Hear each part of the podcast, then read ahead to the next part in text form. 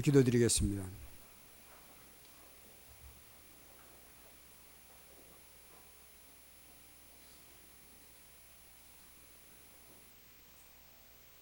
우리가 오직 예수님을 외치기 전에 주님은 오직 내 사랑하는 딸, 내 사랑하는 아들을 부리기 위해서 이 땅에 오셨습니다. 오직 우리를 외치셨던 주님께서 우리를 하나님의 자녀 삼아 주신 은혜를 감사드립니다. 오늘도 주님의 말씀을 전하고 들을 때에 죽게 기도합니다.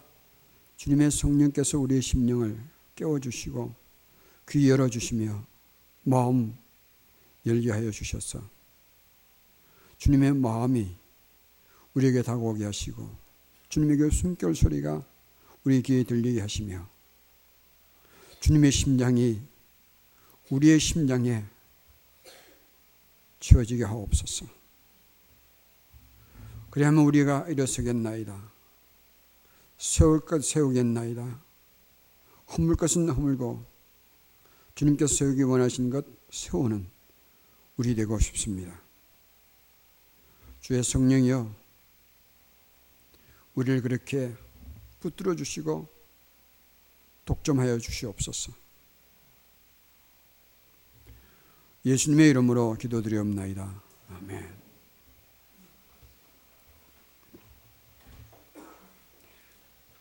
마하트마 간디는 영국에서 유학을 마치고 인도에서 그 나라의 독립운동을 위해서 지대한 공헌을 했던 그런 분입니다.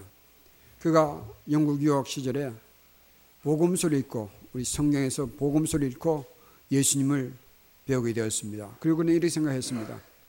이 예수님이라면 인도 사회를 무겁게 만들고 있는 그 캐스트라는 그 신분 차별 문제를 해결할 수 있겠다. 그렇게 생각하고 인도교에서 개신교로 개종하기를 작정했습니다. 그리고 어느 날 교회를 찾았습니다.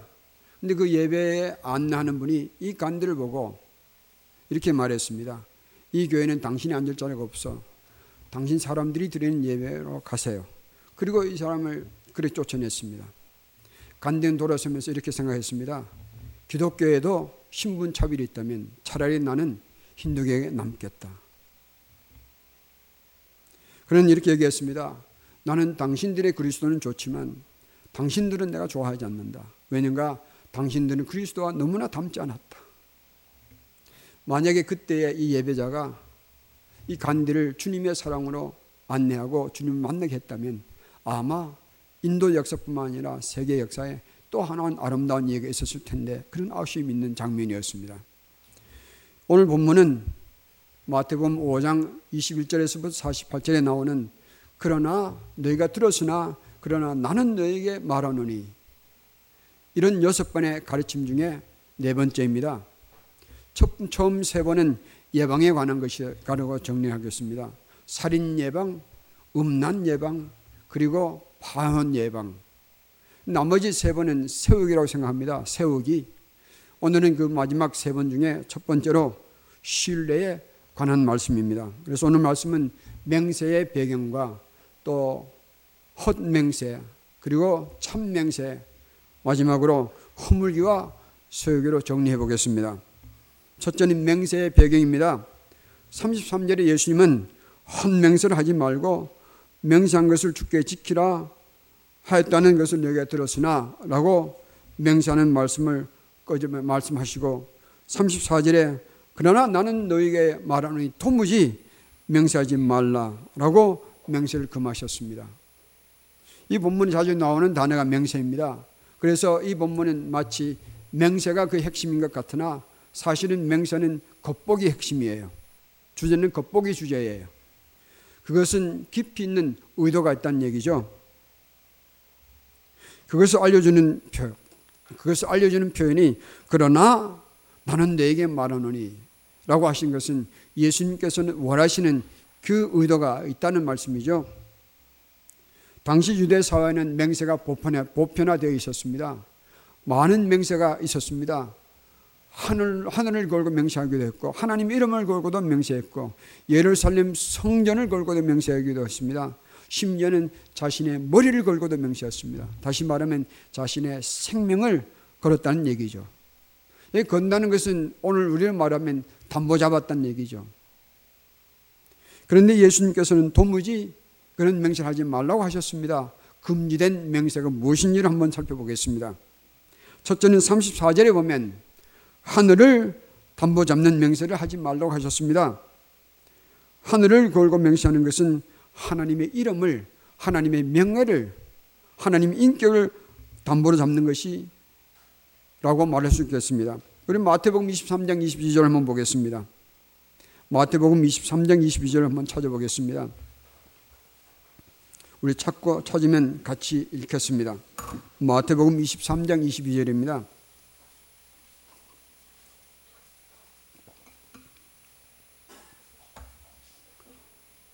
마태복음 23장에서 한 줄 더 찾아볼 테니까 보시고 접지 마시고 마크를 해주시면 좋겠습니다.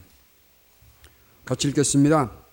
또한 하늘로 맹세하는 자는 하나님의 보좌와 그 위에 앉으신 이로 맹세함이니라. 이런 얘기예요. 하나님의 이름을 걸고 맹세했다가 지켜지지 않으면 10계명 중에 제 4계명, 4계명인 하나님의 이름을 망령되이 일컫지 말라. 이 계명을 범하게 되는 것이죠. 뿐만 아니라 그 일로 인해서 하나님의 이름이 조롱당하게 되는 것이죠. 이것을 오늘로 오늘날의 이야기를 한번 만들어 보겠습니다. 어느 부흥 강사가 다니면서 부흥하면서 이렇게 말했습니다. 우리 기도원에 오면 성령 역사를 체험할 것이요. 암에 걸린 사람도 병 나서 나간다. 열흘 전에 제가 유학 때 만났던 아주 가까운 친구 하나가 콜로라도 살다가 암에 걸렸습니다. 폐암에서 간암으로 전이되며 말기가 다 오고 있었습니다. 그래서 부부가 이분의 이 방금 얘기했던 이 목사님이 격려하는 기도원에 갔습니다. 거기서 기도원의 목사님이 기도하면서 그 형제에게 이렇게 말해 주었어요. 성령님이 형제의 병을 낫게 해주신다고 하셨어. 부부는 믿었습니다. 그 형제는 죽음을 눈앞에 두고도 그 말을 믿었어요. 그러나 그는 죽음을 준비하지 못한 채 몇 주 후에 부름 받고 말았습니다. 부인이 울며 이 목사님에 가서 따졌습니다. 그랬더니 도리어 목사님이 이렇게 말했습니다. 당신 믿음이 꼬라지니까 하나님께서 당신 남편을 데려간 거야. 당신도 재산 바치지 않으면 이런 일이 일어날 거야. 말이 안 되는 얘기예요. 그 부인은 깊은 상처를 받았습니다. 그리고 오랫동안 영적 방황을 했습니다. 이런 일들이 쌓이면 교회는 신뢰를 잃어버리고 하나님의 이름은 더럽혀지고 예수님의 이름은 조롱받으며 성령님의 이름은 무당 취급받을 거예요. 하나님의 신뢰를 떨어뜨리는 이런 명세는 우리가 절대 하지 말아야 되지 않겠습니까? 두 번째는 35절에 나옵니다. 땅으로도 명세하지 말라고 하셨어요. 이유는 땅도 하나님의 발등상, 하나님께서 발디디고 계신 하나님 이름이 걸린 곳이라는 의미죠. 그 의미를 쉽게 말하면 이런 것입니다. 하나님의 이름이 걸린 것은 어떤 것이라도 담보 잡는 맹세하지 말라는 것이죠. 세 번째는 35절 후반절에 나옵니다. 예루살렘으로도 하지 말라고 하셨습니다. 그 이유를 우리 마태복음 23장 21절에서 한번 찾아보겠습니다. 전에 찾아보셨던 그 구절에 가깝죠. 마태복음 23장 21절입니다. 찾으면 같이 읽겠습니다.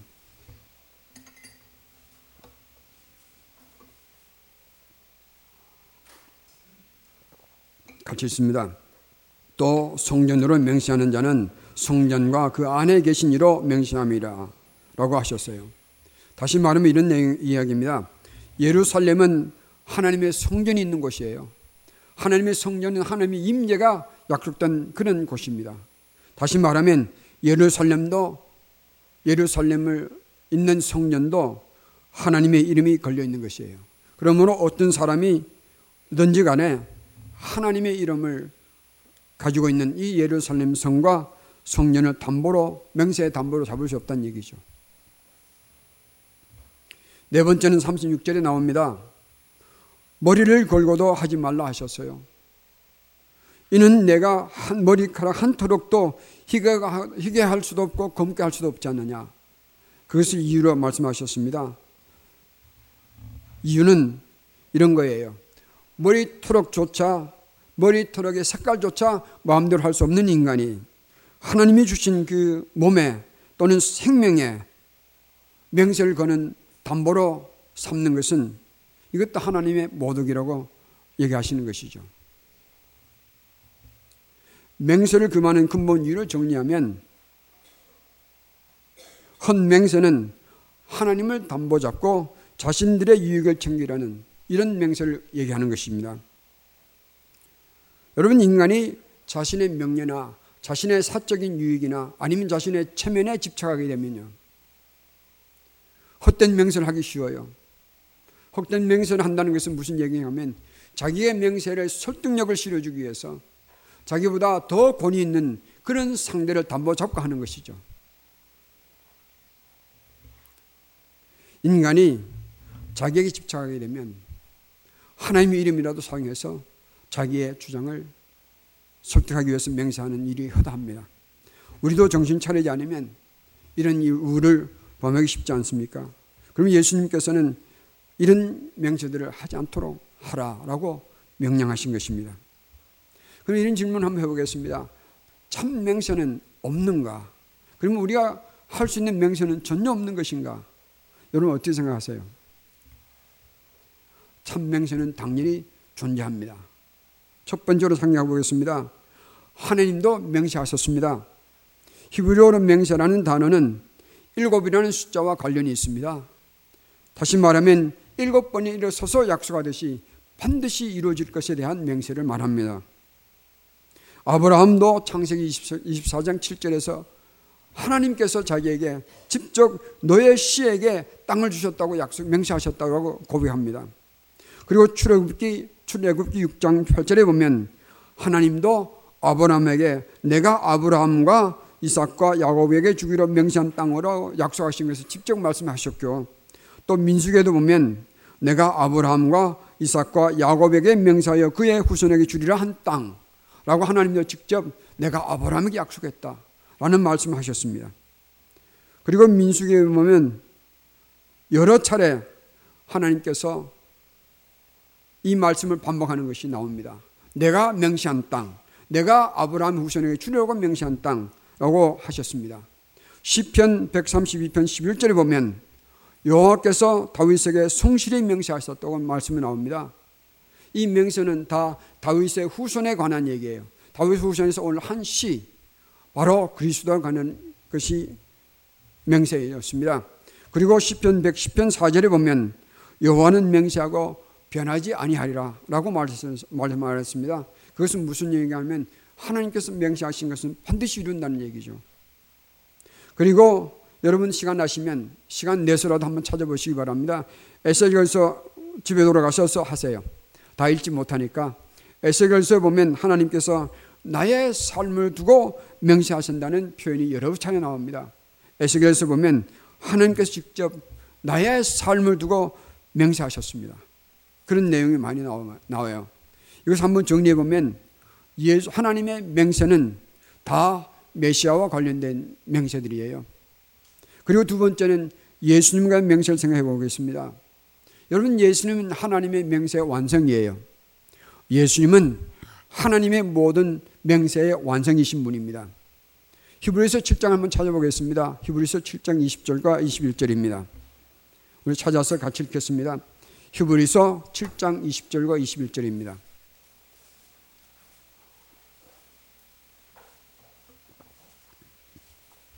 히브리서 7장 20절과 21절입니다.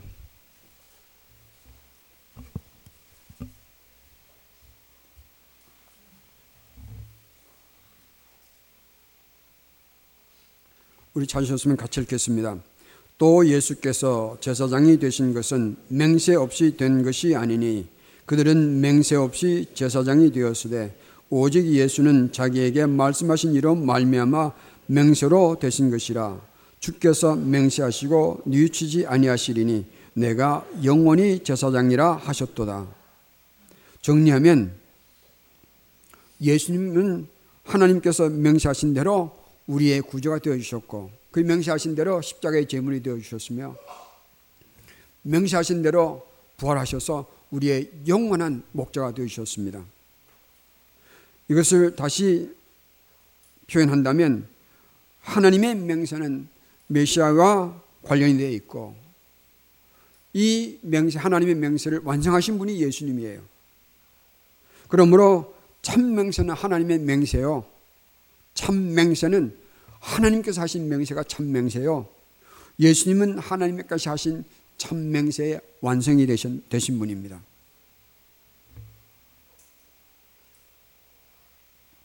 이것을 우리의 삶과 한번 이게 보면 이 렇게 정리할 수 있겠습니다. 제자와 다시 말하면 예수님의 사람들과 이 참명세는 어떤 관계가 있는가?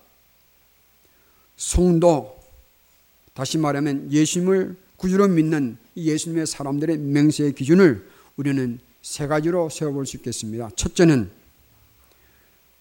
성도의 맹세의 근거는 철저하게 하나님의 맹세여야 합니다.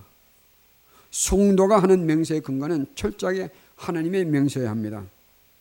성도의 맹세는 하나님 맹세하신 것 이외에는 어떤 것으로 담보 잡을 수 없습니다. 이것이 첫째 근거입니다. 둘째, 둘째는 기준은 성도의 맹세의 핵심은 예수님이, 예수님이 어야 합니다.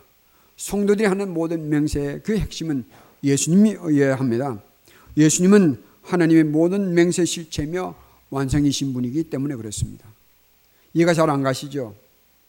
그럼 우리가 예수님 으로 나갈 때 우리가 하는 모든 맹세와 약속과 선포는 다 예수님께 관련되어 있는 거예요. 그러므로 우리는 정리할 수 있겠습니다. 우리 믿는 신자들이 하는 모든 맹세는 예수님 중심이어야 한다. 라고 정리할 수 있겠습니다.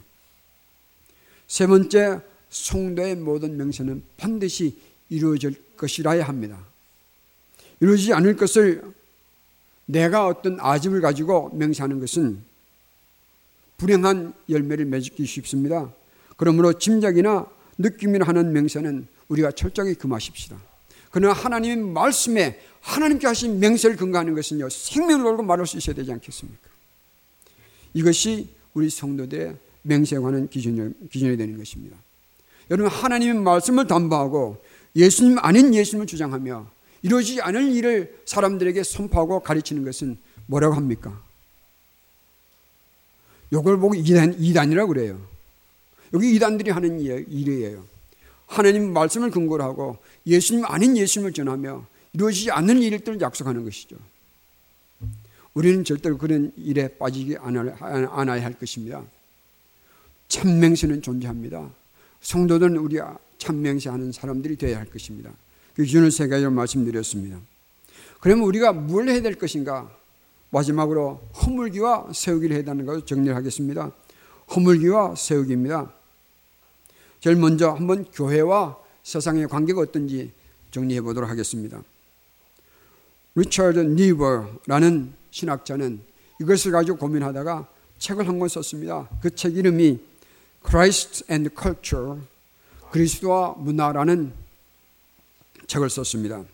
이 책에서 그는 세상과 예수님의 관계를 다섯 가지의 가능성으로 제시하였습니다. 첫째는 Christ against culture, 세상을 대적하는 그리스도.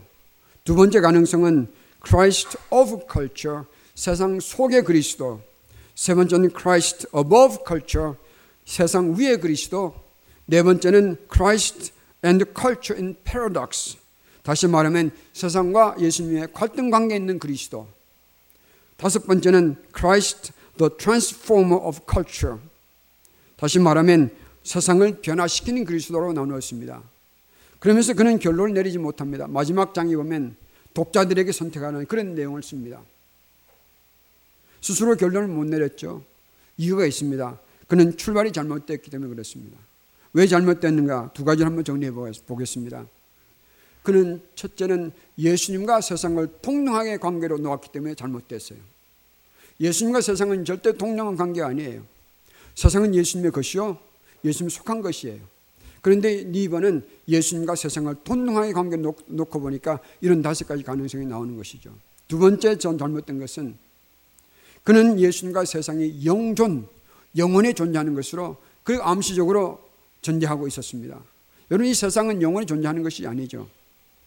예수님과 세상은 절대 동등한 위치에 있지 않는 것을 우리는 있습니다. 그리고 계시록적 관점으로 계시록적 관점으로 보면 이 세상은 망해가고 있지 않습니까? 죄로 망해가고 있습니다. 죄는 점점 깊어가고 무거워져 가고 있고 그로 인해서 이 세상은 망해가고 있어요. 예수님 어떤 분인가 망해가고 있는 이 세상을 구원하기 위해서 오신 분이에요. 니번은 그것을 말하지 못했습니다. 우리는 그러나 알고 있습니다. 이 세상과 예수님 관계가 그렇다면 교회와 예수님 관계가 어떤지를 우리가 아니지. 교회와 세상의 관계가 어떤지를 우리는 알고 있습니다. 절대 교회와 세상은 동등한 관계가 아니에요. 또 여러분 오해하지 마십시다. 이 교회는 이 세상의 한 구석을 차지하고 있는 그러다가 우리가 세상 가면 교회와는 상관없는 그런 것이 아니에요. 여러분 이 교회가 세상 위에 있는 것을 아시기 바랍니다. 그리고 세상을 구원하는 일에 그 사명을 받은 우리는 것을 기억하십시다. 절대 우리는 교회와 세상이 교회와 세상이 동등한 관계가 아니에요. 왜 그런가? 교회의 주인 되신 예수님이 그런 분이시기 때문에 그렇습니다. 그러면 다시 말하면 여러분과 저의 존재는요. 이 세상에서 먹고 살다가 없어질 그런 사람들이 아니라는 얘기죠. 우리 이 땅에 하루를 살다가도 살더라도 바로 이 예수님을 이 세상에 알려주는 그런 하나님의 맹세를 우리가 전해주는 그런 존재라는 것을 기억하십시다. 어떤 분이 지어낸 이야기입니다. 이 지상의 사역을 마치고 승천하신 예수님에게 한 천사가 물었습니다. 주님 이 세상에서 무엇하고 오셨습니까? 나는 내 제자들 길러내고 왔다. 그럼 주님이 이 세상에 무엇을 남기고 오셨습니까? 난 열두 제자 남기고 왔다. 그래서 전사가 물었습니다. 만약 열두 제자가 실패하면 후속 조치가 있었습니까? 주님께서 대답하셨습니다. 후속 조치는 없다. 의미 있는 이야기입니다. 이것을 오늘 우리, 우리의 현실로 이어간다면 이렇게 말할 수 있을 거예요. 누가 예수님께 주님 이 세상에서 무엇에 소망을 두어야 되겠습니까? 내 몸된 교회밖에 없다. 만약에 주님 교회가 실패하면 어떻게 하면 후속 조치 있습니까? 주님께서는 머리를 흔드실 거예요. 없다. 이 교회가 그런 중요한 위치에 있는 거예요. 교회가 입을 다물면 세상은 구원의 길을 알지 못하고 찾지도 못합니다. 그러나 이 교회가 이 하나님께서 맹세하신 이 하나님 맹세의 완성이신 예수님을 세상에 나가서 참 맹세가 만들, 만들어서 증거하고 그것을 우리가 삶으로 보여줄 때에 세상은 구원의 길을 찾을 거예요. 여러분과 저는 그런 존재라는 것을 말하고 있습니다. 한국교회는 더 이상 신뢰할 수 없는 종교적 집단으로 여겨가는 이런 경향이 급속도로 확산되고 있습니다. 한국 교회가 세상에서 먼저 할 일들이 많은데 그 중에 하나는 한국 사회 내에 무너진 이 교회에 관한 예수님에 관한 신뢰를 세우는 일입니다. 37절에 예수님께서 말씀하셨습니다. 오직 너희 말은 옳다 옳다 아니라 아니라 하라. 이어서 지나는 것은 악으로부터 나느니라. 여기 옳다 옳다 아니라 아니라 하는 것은 쉽게 설명이 이런 것입니다. 옳은 것은 생명 걸고 옳다 하라. 아닌 것은 생명 걸고 아니라 하라. 이런 말씀이에요. 여러분 그리스도인들은 세상에 나가서 어떻게 살아야 할까요? 오늘 세상 우리에게 요구하잖아요. 예수님도 길이지만 예수님 길이 아닌 것에도 길이 있다고 말하라. 인정하라라고 말하잖아요. 근데 예수님 말씀을 들어보면 절대 그 인정할 수 없는 거예요. 요한복음 14장 6절에 보면 내가 길이요 진리요 생명이니 나로 말미암지 않고는 아버지께로 올 자가 없느니라 말씀하셨어요. 그 무슨 얘기입니까? 절대 부정의 의미가 담겨 있죠. 예수님 아니고는 하나님께 나갈 길이 없다는 얘기를 말하고 있습니다. 비록 우리가 세상에 미움을 받을지라도 우리는 말할 수 있어야 됩니다. 예수님 외에는 길이 없습니다. 오늘날 예수님도 길이요, 당신도 길 중 하나야. 그럼 우리는 목표가 같지만 길이 다를 뿐이야. 라고 말하는 사람들이 인정을 받고 환영을 받아요. 그러나 우리는 참 예수님의 사람이라면 그렇게 말할 수 없습니다. 십자가에 달려 죽으신 예수님 한 분밖에 없어요. 우리의 구주는 한 분밖에 없어요. 그분 외에 다른 길이 있다고 할 수는 없습니다. 이것이 헌맹세 하나예요.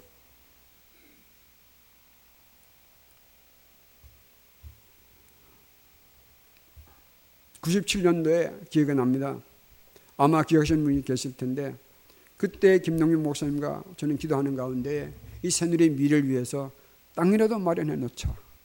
그리고 땅 살 준비를 하고 한 땅을 찾아보았습니다. 그리고 그땅 주인과 계약하기 위해서 많은 얘기를 주고받았습니다. 그리고 드디어 계약하면서 5천만 원 계약금도 걸었습니다. 나중에 알고 보니까 그 땅 주인이 그 땅에 담보를 여러 가지 걸었더라고요. 그리고 그 땅 주인은 후일날 얼마 되지 않아서 감옥에 갇혔어요. 이 말씀 왜 드리는가 하면 그분이 장로님이었습니다. 김 목사님 순전하시지만 저도 좀 순전한 데가 있었던 것 같아요. 목사님 장로입니다. 제가 장로입니다. 몇십 년 장로생을 해왔는데 저 믿어도 괜찮습니다. 그 말을 홀딱 믿었어요. 그러니까 5천만 원 떼버렸죠. 나중에 교회가 저는 사과도 못했습니다. 왜 그런가? 목사가 장로가 같은 기름 부음 자라고 알려져 있는데 그 얘기를 전 못하겠더라고요. 그때 그러고 나서 들은 얘기가 있었습니다. 목사님, 세상, 세상 사람들은요, 장로들이 사기 더 친다고 말합니다. 이것은 여러분, 우리 아프게 들어야 됩니다. 이것은 그 사람 얘기 아니에요. 우리 얘기예요. 한 사람의 장로가 비난을 받는 것은 주님의 이름이 비난받는 것 똑같아요. 그럼 우리는 허물기와 서기를 할 것입니다. 허물기는 우리의 아집을 허무는 거예요. 황명세의 주체가 아집이기 때문에 그렇습니다. 아집은 사전을 찾아보니까 이렇게 설명되어 있더라고요. 자기 중심의 좁은 생각에 집착하여서 자신만을 내세워 버티는 것. 쉽게 정리하면 자기 집착입니다. 여러분, 우리가 아집에 빠지면요. 우리의 아집을 관통시키기 위해서, 관철시키기 위해서 오만 것 가능성을 다 붙이잖아요. 하나님 이름까지 담보 잡을 수 있어요. 그러므로 우리는 아집을 허물을 것입니다. 아집을 허물기 위해서는 내가 아집을 하는 맹세, 언행을 모두, 언행을 모두 버려야 할 것입니다. 두 번째는 하나님의 이름으로 우리 자신을 위한 맹세로, 맹세의 도구를 삼는 일을 버리십시다. 우리가 자주 이런 우를 범하잖아요. 그러나 아집을 버리면서 우리는 신뢰 세우기를 해야 할 것입니다. 신뢰 세우기입니다. 첫째는 하나님의 말씀으로만 맹세하십시다. 이것은 예언이에요. 하나님의 말씀은 불변이요. 어제도 진실하고 오늘도 진실하며 내일도 진실할 것입니다. 하나님의 맹세하신 그 핵심에는 예수님이 계신다고 그랬습니다. 그러므로 우리는 예수님으로만 맹세할 수 있을 거예요. 두 번째 우리가 세울 것은 하나님의 말씀으로 맹세하였으면 그 맹세에 우리 생명을 걸어 보십시다. 생명 걸자 그러면 한국 교인들이 참 부담스러워 하잖아요. 이렇게 말해 보겠습니다. 예수님께서는 여러분과 저를 하나님의 자녀로 만든 그 일에 그 맹세에 하나님 예수님께서는 생명을 걸었잖아요. 하늘의 영광을 버리고 이 땅에 오셨잖아요. 그리고 십자가에서 그 모든 죽음도 감당하셨지 않습니까? 그리고 십자가에 죽으시면서 다 이루었다. 뭘 다 이루신 겁니까? 여러분과 저를 구원해 주시기 위해서 다 이루신 거예요. 그리고 예수님께서는 부활하셔서 하늘로 올라가 버리시지 아니하시고 그 부활하신 것을 우리의 증거로 보여주셨습니다. 다시 말해 내가 너희를 영원히 책임주마. 그 증거가 부활이지요. 오늘도 여러분 믿으시죠? 그 예수님께서는 여러분과 저를 영원토록 지켜주시는 걸 믿으시죠. 그렇다면 우리는 담대하게 우리의 삶의 걸음걸음마다 예수님을 전하고 그 예수님의 맹세를 우리가 생명 걸고 지킬만 하지 않겠습니까? 아멘. 이것처럼요, 감격적이 기쁜 것이 없어요. 이렇게 살면 후회 없습니다. 척시원돌 목사님이 그의 책에 나오는 이야기를 하나 소개하겠습니다.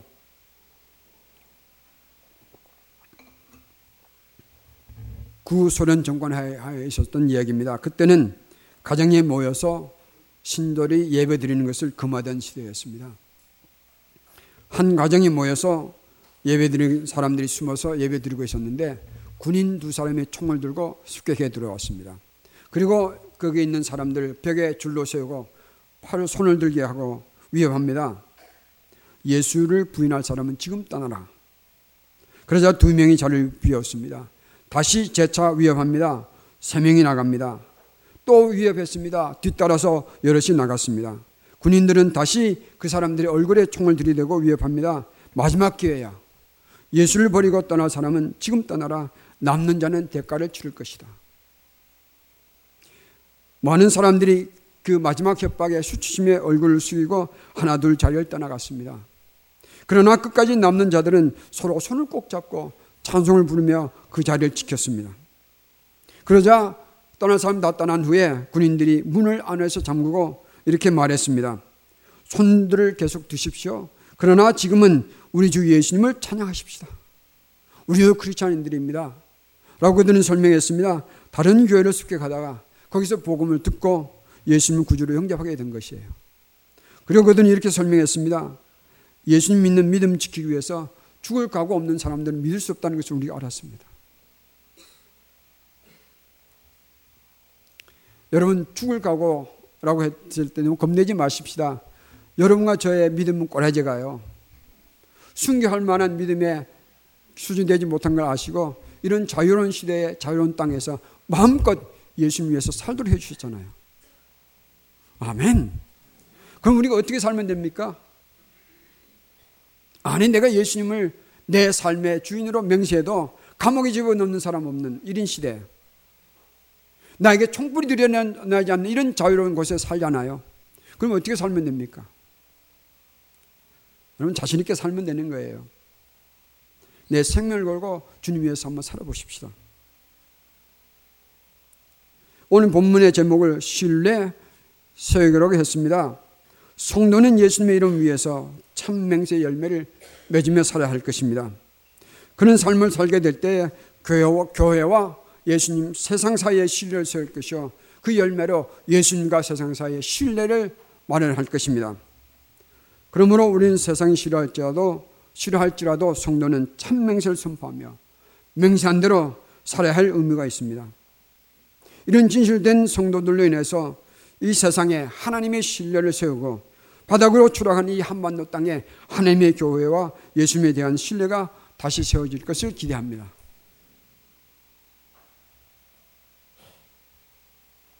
우리가 어려운 인생의 문제가 많잖아요. 지금은 뭐 예배 드리면서 아무 일 없는 것처럼 앉아 있기는 하지만 가정 가정마다 사람 사람마다 다 어려움들이 다 있잖아요. 그러나 여러분 아세요? 그러나 어려운 중에도 이런 참명실을 지키며 생명을 거는 사람들을 통해서 더 많은 영광을 주님께서 받으시는 줄 아십니까?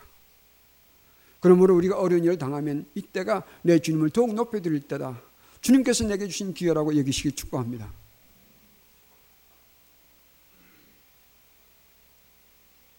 참맹세를 하며 사는 예수님의 진정한 예수님의 사람들은 예언자들이에요. 이런 사람들이 오늘날의 선지자들이에요. 삶의 현장에서 어려움과 힘든 상황을 거쳐가면서 예수님을 드러내는 이 사람들이 진짜 설교자예요. 그런 여러분들이 진짜 설교자예요. 저는 여러분들 앞에서 이렇게 설교하지만 여러분들이 세상에 나가서 설교해야 되잖아요. 뭐로 설교합니까? 삶의 현장에서 그렇게 설교하는 것이죠. 이런 생각이 들 수 있을 거예요. 목사님 저는 실수해 버렸습니다. 벌써. 저도 실수해 버린 목사 중에 하나예요. 그러나 우리가 받은 은혜가 있습니다. 그것은 뭔지 아십니까? 지나간 일을 주님께 다 메꿔버리고 다시 시작하는 거예요. 오늘부터도 우리가 다시 시작하면 되는 것입니다. 지나가는 일은 주님께 맡겨버리고요. 오늘부터 우리 다시 한번 시작해 보십시다. 뭘 시작합니까? 참명시하는 사람으로 시작해 보겠습니다. 그리고 그 참명시를 내가 생명걸 한번 지켜보십시다. 주님께서 다 알고 계세요. 다 보고 계실 거예요. 여러분과 저에게 삶의 환경에서 힘을 실어주시고 우리와 함께 얼룩진 진탕에도 걸어가실 것이요. 산골짜기로 걸어가실 것이요. 어려운 인생의 방황길도 함께 가주실 거예요. 그러면서 우리의 힘을 실어주실 것입니다. 그런 삶을 살 때 진정한 행복이 있는 거예요. 진정한 감격이 있습니다. 절대 후회하지 않는 인생을 살 거예요. 아멘. 이런 용사들이 일어나기를 축복합니다. 오늘 설교 마치고 부를 찬송가가 있는데 그 찬송가에 얽힌 얘기 하나 드리고 말씀을 정리하겠습니다. 2차 대전 후에는요. 하나님에 대한 불신이 굉장히 높아졌습니다. 무신론들이 막 일어나기 시작했습니다. 그 무신론의 대표자가 되는 한 대학교 교수가 어느 대학교에서 철학 강의를 합니다. 그 주제가 뭐냐면 하나님 존재하지 않는다 것이 그 주제였습니다. 한 시간 동안 그가 철학적인 아름다운 그 있는 단어를 포함해서 그는 설명했습니다. 그리고 결론 내린, 내린 것입니다. 하나님 존재하지 않는다. 신은 존재하지 않는다. 그리고 청중들에게 도전합니다. 이래도 당신들이 예수 믿는 사람이 있는가? 그리고 시계를 풀었습니다. 그리고 청중들에게 도전합니다. 나는 지금부터 하나님을 욕할 거야. 5분 내에 나를 죽여달라고 하나님께 하나님 조지할 것입니다. 5분 후에 한번 보십시다. 하나님이 살아계시면 진짜 있으면 내가 죽을 것입니다. 그리고 5분 동안에 그는 하나님을 조지하는 표현을 하기 시작했습니다. 그는 교수니까 무슨 욕을 했겠습니까? 그가 가지고 있는 모든 단어를 동원해서 하나님을 조지하였습니다. 5분 후에 어떻게 됐을까요? 죽었을까 안 죽었을까요? 안 죽었죠. 그는 시계를 들고 외쳤습니다. 이래도 예수 믿을 사람이 이 자리에 있습니까? 그의 현란한 논리에 아무도 반박하지 못했습니다. 그 자리에 그리스도 있었을 것이 아닙니까? 그런데 저 구석에 한 어린 소년이 일어나서 찬송을 부르기 시작했습니다. 십자가 군명들아 주위에 일어나라. 이 찬송을 불렀습니다. 제가 노래를 잘하면 한번 불러드렸을 텐데 그 찬송을 듣고 있던 그 옆에 앉아있던 그 아이의 누나가 그 손을 잡고 같이 일어섭니다. 그리고 그 동생과 함께 찬양을 부르는 것이 이 노래입니다. 그 두 남매의 찬양을 듣고 이곳저곳에 서서 사람들이 일어나기 시작했습니다. 이 아이들과 함께 이 찬송을 불렀습니다. 곧 그 강당은요, 이 찬송으로 꽉 찼습니다. 십자가 군병들아 주 위에 일어나 기들과 앞서 나가 탐대히 싸우라 주께서 승전하고 영광을 얻도록 그 군대 거느리고 거느리 세게 하시네.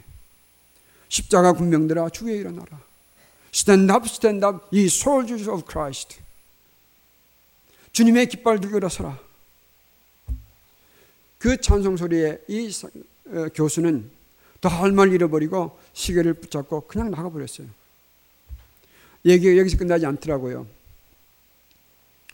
어, 브루크라는 목사님이 있는데 이분이 이 얘기를 전해 듣고 어느 사람이 물었습니다. 목사님 이거에 대해서 어떻게 생각하세요? 그럴 때 그 목사님 한마디로 이렇게 말했습니다.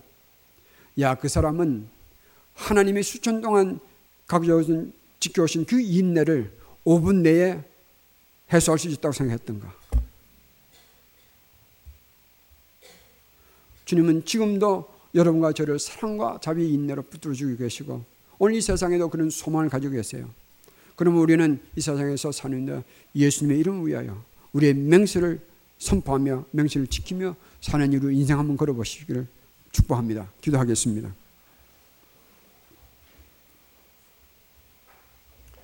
우리가 다음 주에 행복 초대 저 지금 서사랑 초청하고 있습니다. 또 이제 내일부터 우리가 기도하는 시간을 가지겠습니다. 왜 그런가? 우리는 예수님이 이런 분인 것을 알기 때문에 그렇습니다. 이 시간 우리 잠시 기도하는 시간을 가지겠습니다. 주님 어제까지는 내가 실수해서 실패했지라도 오늘부터 다시 시작하겠습니다. 나도 예수님 위해서 참 맹세를 선포하며 참 맹세를 이루어가는 예수님의 용사되어 일어서겠습니다. 주님의 깃발 들고 일어서겠습니다. 우리 잠시 기도하겠습니다.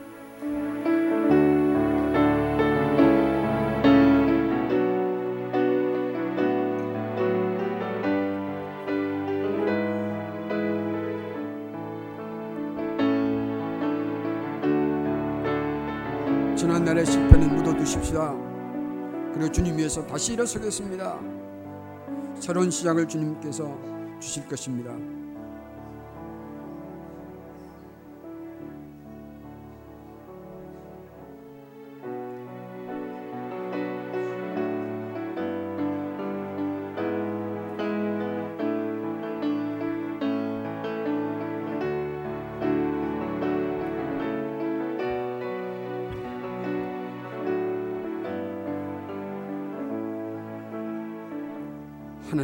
명세를 성자 예수님께서 이루시기 위해서 이 땅에 오셔서 모진 고난과 아픔을 겪으셨습니다. 우리 위해서 아닙니다. 나 위해서 십자가에 위해서 피를 흘리시며 생명을 내놓으시고 다 이루었다 여신 그 주님의 이루심에 인해서 김명세의 완성으로 인해서 죄인된 이병균이가 살게 되었음을 고백합니다. 이제 이 남은 모든 육신과 생명과 모든 것을 다하여서 이 주님이 참되신 것을 삶으로 언행으로 세상에 알리는 일에 사용하여 주시옵소서. 우리 교회도 그렇게 사용하여 주시길 원합니다. 어둠에 있는 영혼들이 주님과의 깊은 만남을 만나는 역사를 우리 새누리 교회의 형제자매들의 삶의 현장에서 일어나게 하여 주시옵소서. 이 아름다운 교회를 주신 주님께 감사드립니다.